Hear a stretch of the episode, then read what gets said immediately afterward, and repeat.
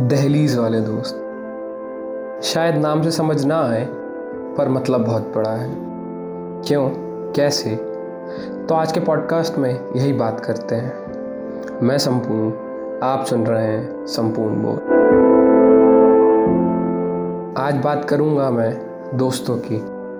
या इंग्लिश में बोलूँ तो द फैमिली वी चूज़ क्योंकि माँ बाप तो मिलते हैं, पर दोस्त वो आपकी मर्ज़ी के होते हैं। तो आज बात करूँगा मैं उनकी, जिनके बिना शायद जीवन इतना मज़ेदार ना हो। या शायद मज़ेदार ही ना होता। तो बात ऐसी है कि बचपन से ही मेरे पास एक ही चीज़ थी जिसमें मुझे कभी कमी नहीं आई। वो थे दोस्त। क्योंकि दोस्त शायद मेरे हिसाब से वो लोग हैं जिनके अराउंड आप रिवॉल्व भी करते हो और इवॉल्व भी। और दहलीज वाले दोस्त वो होते हैं जिनके आसपास आपको सेंस ऑफ़ रिस्पॉन्सिबिलिटी आती है और वो कैसे उसकी बात आगे करते हैं। अब मैं भी शहर और दोस्तों से दूर कॉलेज आ गया हूँ तो कुछ मन में आया और कुछ जो मैंने सुना और जो मैंने समझा, उस पर बात करता हूँ।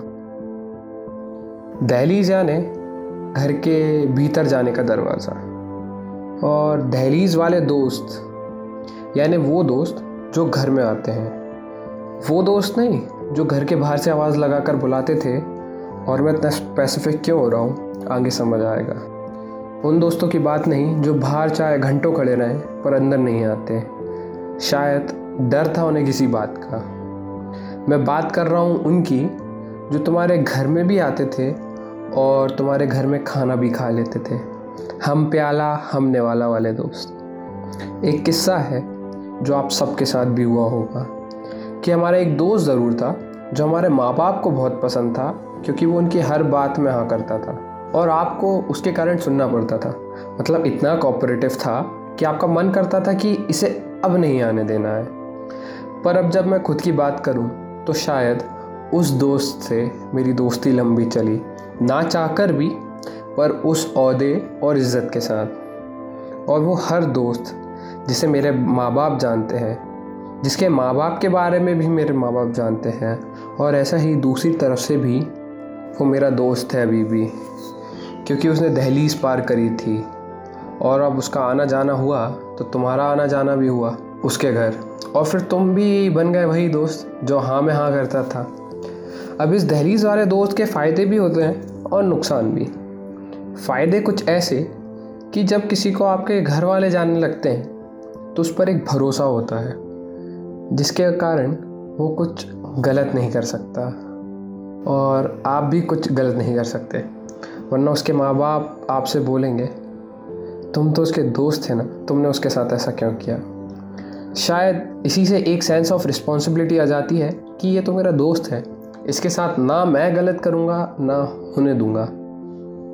और फ़ायदे ये भी कि उसके घर की दहलीज में जाते ही आप अलग कल्चर में आ जाते हैं, अलग संस्कृति में आ जाते हैं। आपको जीवन को हर प्रकार से देखने का मौका मिलता है।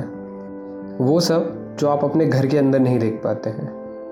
जैसे कि आपका कोई दोस्त गुजराती या पंजाबी है तो आपको उसका रहन सहन पता चलेगा। या कोई अगर अमीर या गरीब है आपसे तो उनका रहना खाना जो आपसे अलग है। या फिर कोई जो आपके बराबर है फिर भी आपसे बेहतर जी रहा है। किसी के पापा नहीं है, या किसी के मम्मी नहीं। उनका जीवन कैसे है, यह आपको दहलीज पार करके ही पता चलेगा।